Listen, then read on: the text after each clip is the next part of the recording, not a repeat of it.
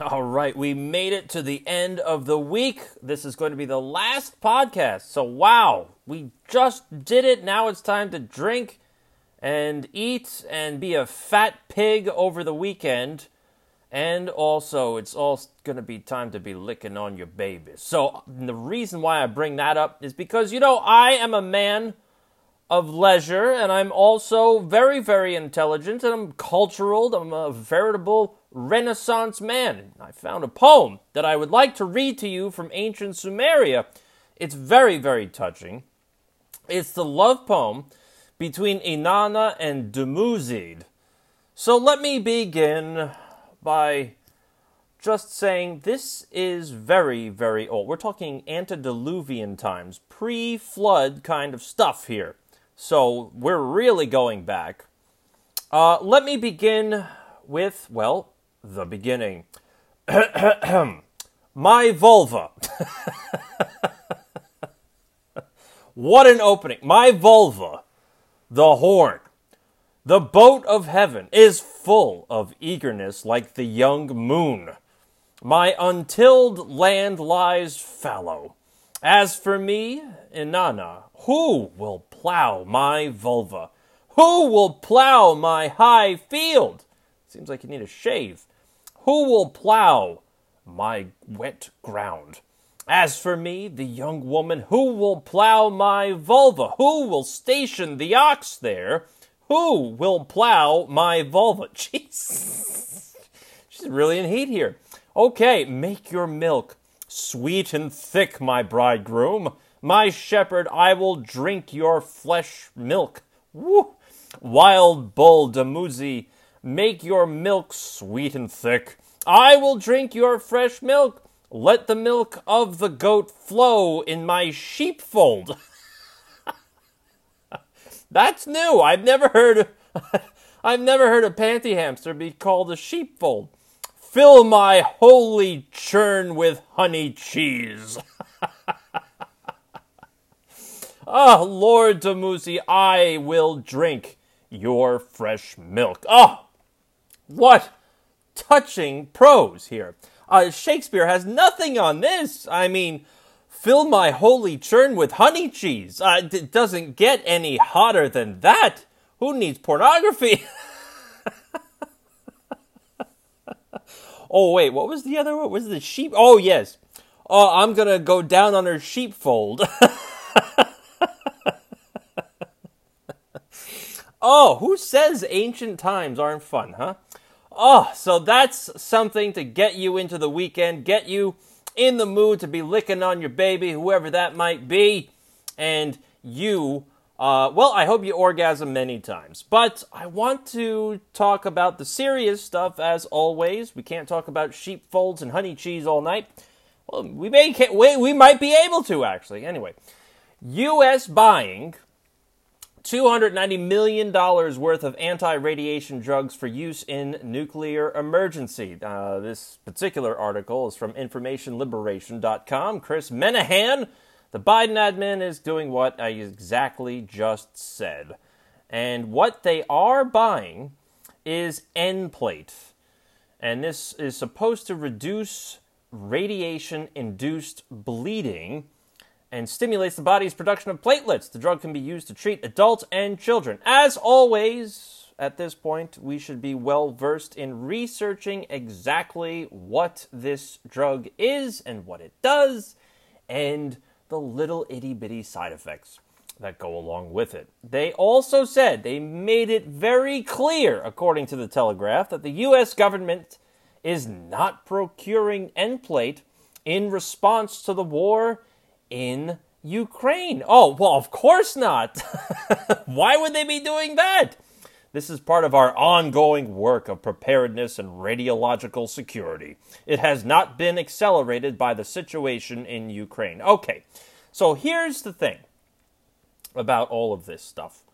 Uh, well, you know what? I won't go into the thing just yet because, like I said, I uh, I said I would go into a little bit of the drug. If you look at the insert for it, uh, adverse reactions are just through the roof. Uh, dizziness, insomnia, myalgia,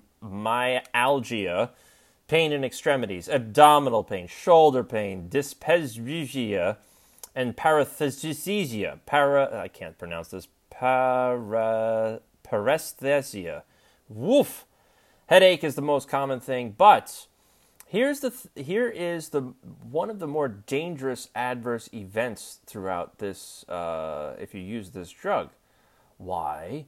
It is none other than an upper respiratory infection. Wow, what are the odds of that?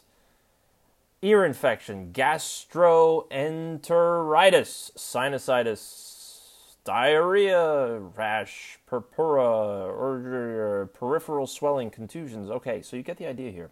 It also affects your bone marrow.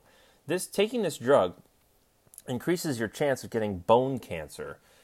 And so the problem with this is that a lot of these side effects, including what I just said, upper respiratory tract infection, uh, wouldn't that be something if oh so we everybody needs to take these drugs as a prophylactic and then all of a sudden we all get respiratory tract infections knowing for a fact that a lot of these gene therapy injections in the form of COVID 19 vaccines uh, cause all kinds of things in the respiratory tract. It causes all kinds of icky things in there too, where you can't necessarily be in touch with somebody that has a cold because your immune system is kind of wiped out, and on and on and on. So it would be very, very odd if everybody was forced to take these things and then all of a sudden everybody becomes sick and it looks like another COVID outbreak. How could that happen?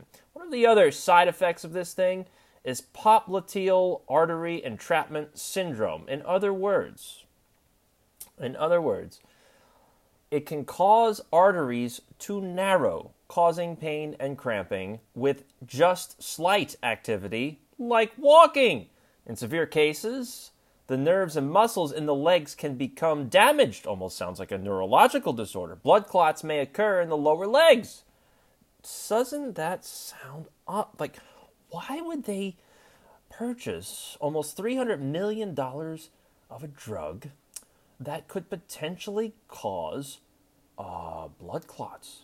When we know for a fact that a lot of the people that have been injected with COVID 19 gene therapy prophylactics also suffer from the same exact thing. Maybe they just need that little push over the edge to get them to suffer from popliteal or popliteal, I don't know how to say it, artery uh, entrapment syndrome. And then what do you have? You have a massive, massive die off. Think about all the people that took the COVID 19 shots. Think about all the articles we read about people getting blood clots and strokes and heart attacks and all that stuff. Think about all of the reports that we hear from funeral home directors where they do the embalmment and then all of a sudden they pull out all of these clots, these weird gray clots that aren't necessarily part of the blood system. They're, they're some other thing. And then there was that story of the high school kid that collapsed while playing football. He, and they yanked out six feet of blood clots. Gee, I wonder what that was from. So it seems as though, or uh, in my opinion, I would not be surprised if what they're doing is creating the, I guess, setting the stage for allowing blood clots to occur all over the place. And so they're using drugs that enable more blood clots because there's some sort of timeline that these people are on that they need the world depopulated by 2030. So this goes back to the whole thing of a nuclear attack. Everybody's talking about a nuclear attack. How many times have we gone through this this year? Everybody's talking about it. Even Monkey Werx on YouTube, spelled W E R X, who talks about logistics and, and supply chain stuff along the military lines uh, and it's, it's fairly informative. It is informative. I'll give him that. Um, and he makes he makes dry toast uh, sound interesting. So he cites that oh, the Russians are withdrawing from one part of the Ukraine. Okay, And then he immediately goes down the nuclear road and says, oh, the reason why Putin is doing that is probably because Putin is going to be ready to start nuking all of the Ukraine. No, it could very well be that Putin is withdrawing troops to reposition them, particularly in the four new regions that are now belonging to Russia, and fortifying the other, other areas that are not part of Russia, or just on the border, not part of Russia. Why does everything have to involve a nuclear strike? Why does everything have to involve some massive, massive population die off event with these lunatics, these absolute lunatics? It couldn't be repositioning. No, no, no. They, they're pulling them out so that they can start using nuclear weapons. That's what it is. It must be that. So, this is where old Chris Michaels is going to use his gift of prognostication because I can. And it's my podcast, and if you don't like it, just, I don't know, turn it off. It's not like anybody's paying me anyway. So, and I, I read you poetry. Who else reads you poetry? So let's go back, all the way back. During Trump's administration, we had Mighty Milley, General Mighty Milley, on stage during a press conference. This was after a COVID update. Milley just sort of marches on stage, sashays, limp wristed, and he says to, to nobody, right? So this is a message for somebody. We don't know who it is, but it is a message, and he, it's in public, and it was very, very bizarre. He goes, You won't get in here. You will not get in this country. We are on our guard. Uh, what does that mean? What? Who are you talking about? At the same time, there was a massive uh, movement in the Caribbean and Central America. The whole story was they're trying to stop smugglers, stop human trafficking, stop drug running, and all that other stuff. So that's what they were really talking about. But also, parallel to that story, you had COVID going on. Remember that? Massive, massive supply chain disruptions on the West Coast. When when these big container ships come into the United States, they only inspect about 5% of them. So 95 percent of those 53 foot long cargo containers that these massive ships bring into port go unchecked. You can practically bring in anything you want. Hello, human trafficking. Hello, uh, what do they call them? Club K missiles or K missiles or something like that. Basically, it's a whole missile system that's been shrunk down to fit into one of those cargo containers. So a nation like, I don't know, China, could put a whole, basically, a whole force, an insurgency force, inside of various cargo containers on a specific ship, knowing full well that they're probably going to get through and going into a certain port where they know they are going to be received and ignored without any sort of hesitancy, and then ultimately infiltrate into the United States. I wouldn't be surprised if that's one of the main reasons why we saw such supply chain disruptions because they actually tried to start inspecting more than 5% of those cargo containers. So you've got Milley during Trump's administration coming out saying, You won't get in here. Uh, what are you trying to bring in?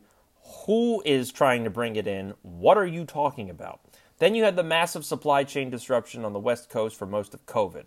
Then this year in July, does everybody remember? New York City puts out a PSA about, oh, be prepared after a nuclear blast.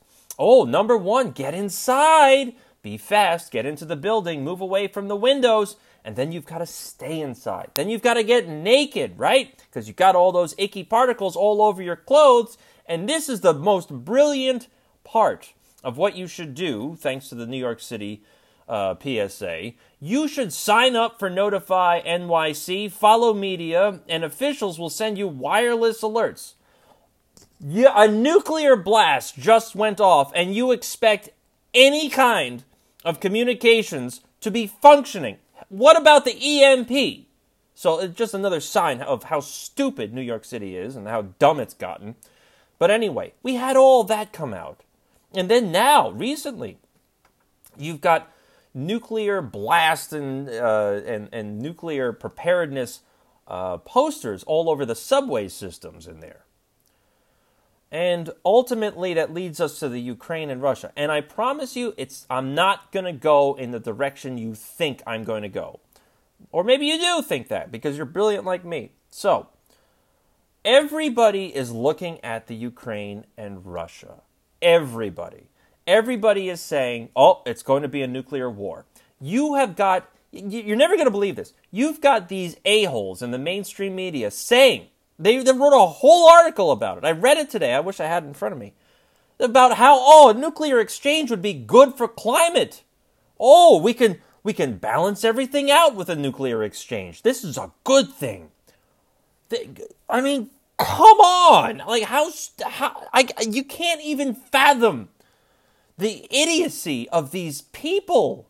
Like, you really have to get out of your overly pious mindset, your ostentatious bullshit. The, like, a nuclear exchange is not good. Ever. Ever, ever, ever. It's not good. It's not going to help the climate. I'll promise you it won't. Just look at the Marshall Islands and look at the South Pacific in the 40s and 50s. It ain't good. Ugh. So, Everyone is looking over there. All of the mainstream media has you looking at Russia and the Ukraine. President, every the West, Poland is now pining for nuclear weapons uh, being run by the United States or, or um, uh, watched and maintained by the United States over there in Poland, right? Because now they're saying, oh, Putin's going to invade Poland now. So, you're looking over there. But we have all of this stuff going on right at home, right in the United States.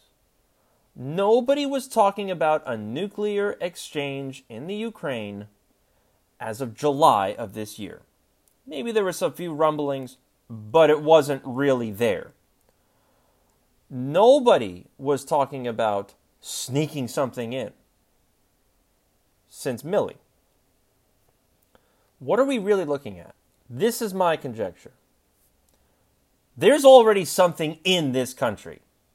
Whether that is a, a dirty bomb, which is basically, you know, nuclear waste that emits radiation and gets people sick. It's a slow burn type of deal. Or there's something else in it. There, there is a, a small nuke, a small tactical nuke, a la 9 11 somewhere. Or there could be a bigger nuke. Or that's about it. So, what all of this rhetoric says to me is that somebody got something along the nuclear lines already in this country, and they don't know where it is. They suspect it's New York City, because why else? No other city is talking about this kind of stuff. That's why we've got all of these New York City PSAs coming out all over the place. They suspect it's New York City. It could be anywhere. But what's going to happen, or if something happens, how about that? That's a better better way to phrase it. If something happens on the nuclear scale, they're immediately going to blame Russia. Immediately. And then that will give them the excuse to go all out in the Ukraine and then probably go all out against China um, afterwards. That's going to be the excuse. But in reality, I would sincerely be suspect of whether or not the Russians actually have or smuggled a nuke into this country. They don't have to. They don't have to. They've got submarines that can do the job. We talked about the Poseidon torpedo, which can carry up to 100 megatons of boom stuff right off the coast. They don't even have to detonate a Poseidon torpedo in the harbor. All they have to do is detonate it off the coast. Tsunami, woof, the whole thing. Flood it. Done. So, who would do something like that? Who would potentially smuggle in something along those nuclear lines? I suspect that it is oh, I don't know who. Uh, honestly, I suspect it's probably a breakaway civilization kind of deal. Uh, you're talking about uh, basically, if you if you want to be frank about it, you're talking about the Nazis that went underground since the 1940s and have been have been uh, extremely suspicious, popping up in odd oddball places ever since then. Uh, Ukraine's the most obvious one. I'll show you pictures if you really want, but what is really going on? Somebody snuck something in here, and they are the ones using the world or using New York City and using this device as nuclear blackmail. But I don't think it's a state actor. I think it's a transnational actor. So some kind of group that doesn't have to belong to any particular country. So you're talking about a group that pulls all the strings. You're talking about a George Soros or uh, what else do we have? A Rockefeller or a Rothschild style of, of wealth, of money, of resources, that kind of deal. World Economic Forum, Klaus Schwab type deal. That's what I truly think is going on. And I think I I would lay dollars to donuts. I oh, I would I wouldn't mind losing that one because I like donuts. That there's already something here. They're looking for it, and if something does happen, they're prepping the narrative to make you believe that Russia is the aggressor and Russia did it. God forbid something happens. That's why they're ramping up all of this rhetoric, and that's why they're gearing everybody towards this nuclear calamity, right? And all and there are a bunch of nations that are, are kind of kind of in the loop on that. Take a look at Australia. Take a look at China. They're rounding people up for one COVID case and putting them in concentration camps that seems a bit extreme to me, doesn't it? Well, I think more than likely the reason why they're doing that is creating social engineering techniques to get people used to the idea of needing to evacuate almost immediately for some reason and living in an area that is relatively secure where the government can oversee what's going on and who's in there and whatnot. That's my two cents. Okay, so I'm not going to read mo- more poetry. But I just, as always, one of the main things with this podcast is to raise the levels of awareness and also be able to see through the massive amounts of ass hattery that we're being fed day in and day out from the mainstream media and its mockingbird conglomerate, uh, Department of Defense nonsense bullshit artists. So as always, you can like me, find me, share me, and uh, it's it's the weekend time. Time for tequila, time for uh, love making, time for fornicating, and time for going outside with everybody because it's supposed to be a splendid weekend. Until next week, this is Chris Michaels, and this is the Last Call podcast.